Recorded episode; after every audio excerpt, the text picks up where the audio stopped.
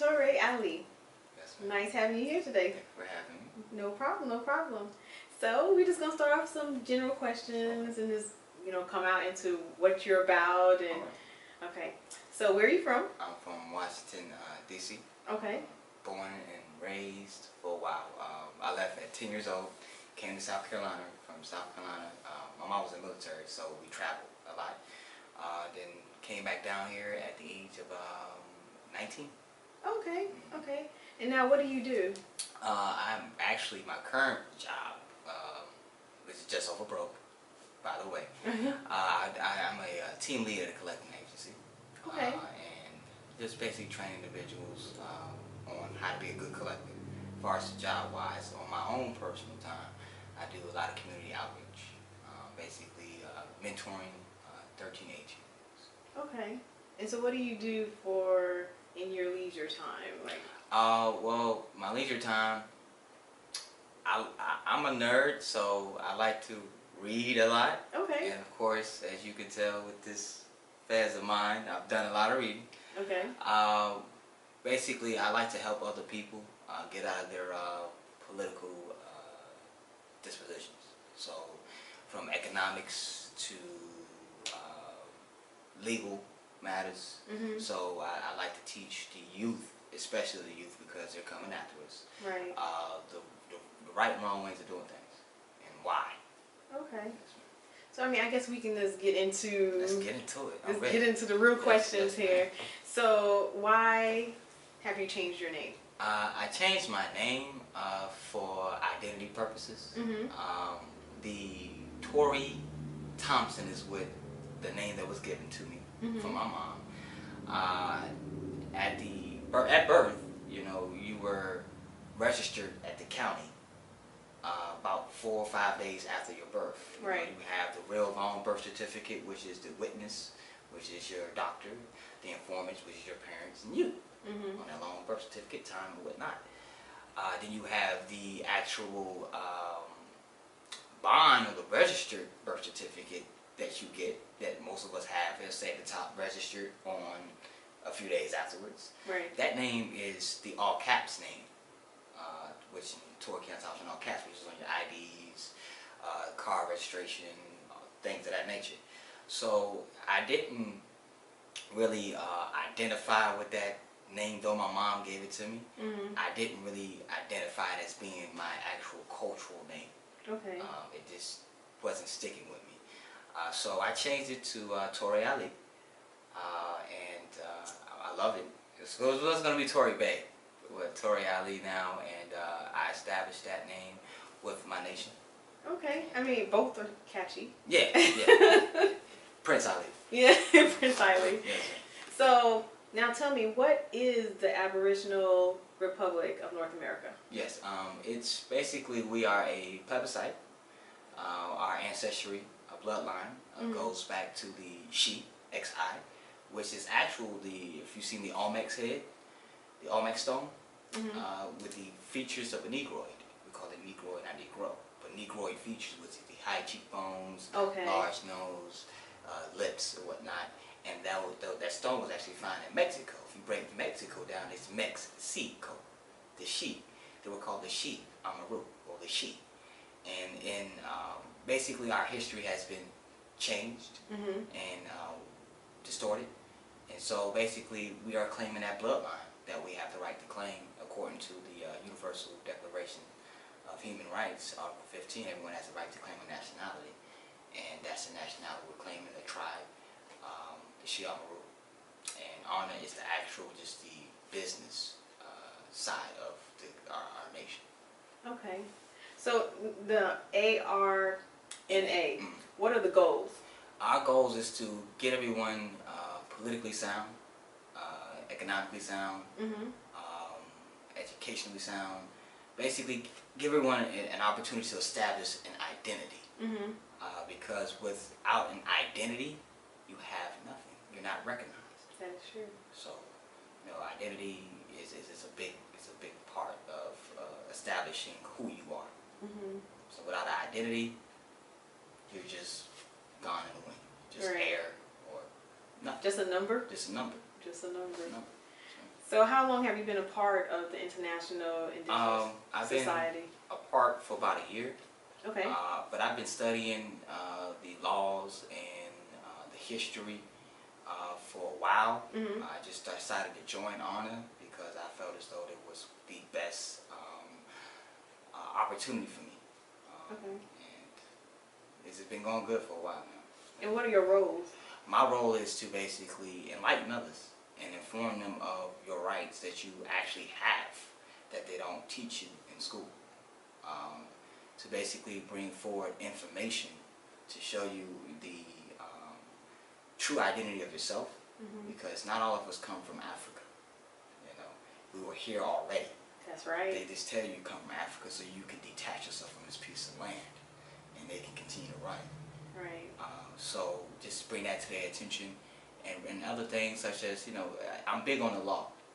You know, that's one of our bugs that a lot of the black community faces is we don't know law and how nationality and status plays a part in law. Okay, so you really find the need to, it's really important for you, right. and for all of us to identify with who we are, yeah. in some way. Right. Explain more. Basically, when you, I ask a lot of people, you know, what is your nationality? They say they're African American, you know, and you cannot be part of two continents at one time, mm-hmm. either one or the other. And you can't be a continent, you know. For example, you know, I got friends in Africa, or from Africa, and they're like Kenyan, and they're from Kenya, or Sudan, and South African, mm-hmm. South Africa, and they kind of get insulted when you call them African. They'll mm-hmm. be like, I'm Kenyan, or I'm Sudanese, you know. They don't say I'm African. So when I ask people here, you know, especially our community, what is your nationality? They say, I'm African American. I said, well, where is that? You know, and they don't know anything else. They don't know anything else. Where's your flag? You know, where's your culture? Where's your language? Mm-hmm. You know, they don't have that. A lot of give excuses because, you know, my ancestors come from Africa, now I'm in America. That doesn't make you an African American. Right. You know? That's so sad that we don't know right. what parts of Africa right. we come from. Right. We don't know where we come from, period. We either associate ourselves with given titles like black, Negro, colored, African American. These are titles that were given to us right. by the same system that depressed us. Mm-hmm. Now, what are some of the benefits of correction of nationality? Okay. Yeah, some of the benefits is, of course, standing at law, which is your status. Okay. You know, you're standing at law. Financial remedies such as tax exemptions, mm-hmm. You know, no property tax, sales tax, income tax, because you are protected via treaties from these excessive taxes that the this government places on people. When you put yourself in a particular category, you will get taxed. Right. If you know make it known your status and your position, your nationality, you are protected from certain treaties. Another thing is just being fully aware of your surroundings and the world of politics, you know, knowing how to contract mm-hmm. with people. You know, people don't understand what a contract is. They think a contract is just a piece of paper you sign, but not understanding that a contract takes two people because it's an agreement amongst two. So anytime you sign it by yourself, it's not a contract. Right. So the benefit of doing that or becoming aware of your status is you becoming aware of all things. You know, when you learn the history, you learn the laws throughout because of the history. You know, mm-hmm. if you know law, you got to know the history. You got to know how it took place. And how long does it take to study this? It really depends on the individual. You know, for me, I was always a go-getter, so I've always wanted to know why. So until I found out why, my mind. And my time was in a book, in research. Mm-hmm. I locked myself in rooms after work for hours and go to 2 o'clock in the morning, no TV, no nothing, just cell phone, laptop, book. So it really, you know, it really depends on that person, of how, you know, how much study they're willing to invest to, you know, get to retain the knowledge and really use it. Okay. So how did you meet Mama G? Good one. Yeah, I met Mama G through brother Dante. I was at a Barnes and Noble one day, and you know, we was playing chess with one of the brothers, and he came in and he had the accessory, you know, the culture accessories on. So then we approached the brother, and I approached him, and that's how I met Mama G. He introduced me to her and her mission, what she was doing, and I was interested in. From there, me and Mama G has been clicking ever since. So, how are you involved in her program? Yes, basically, I help her with some of the mentoring that she has, some of the community outreach, and also just teaching what I know, because I believe it's selfish for me just to sit on the information that I have and not be able to spread it. And she has the resources to do so. So I believe that she's a blessing that the ancestors and energy brought us together, you know, make me who I am today, so I can share the information that she has, because of course, you know, one day Mama G may not be here, and we got to be able to continue to live out that legacy. Absolutely.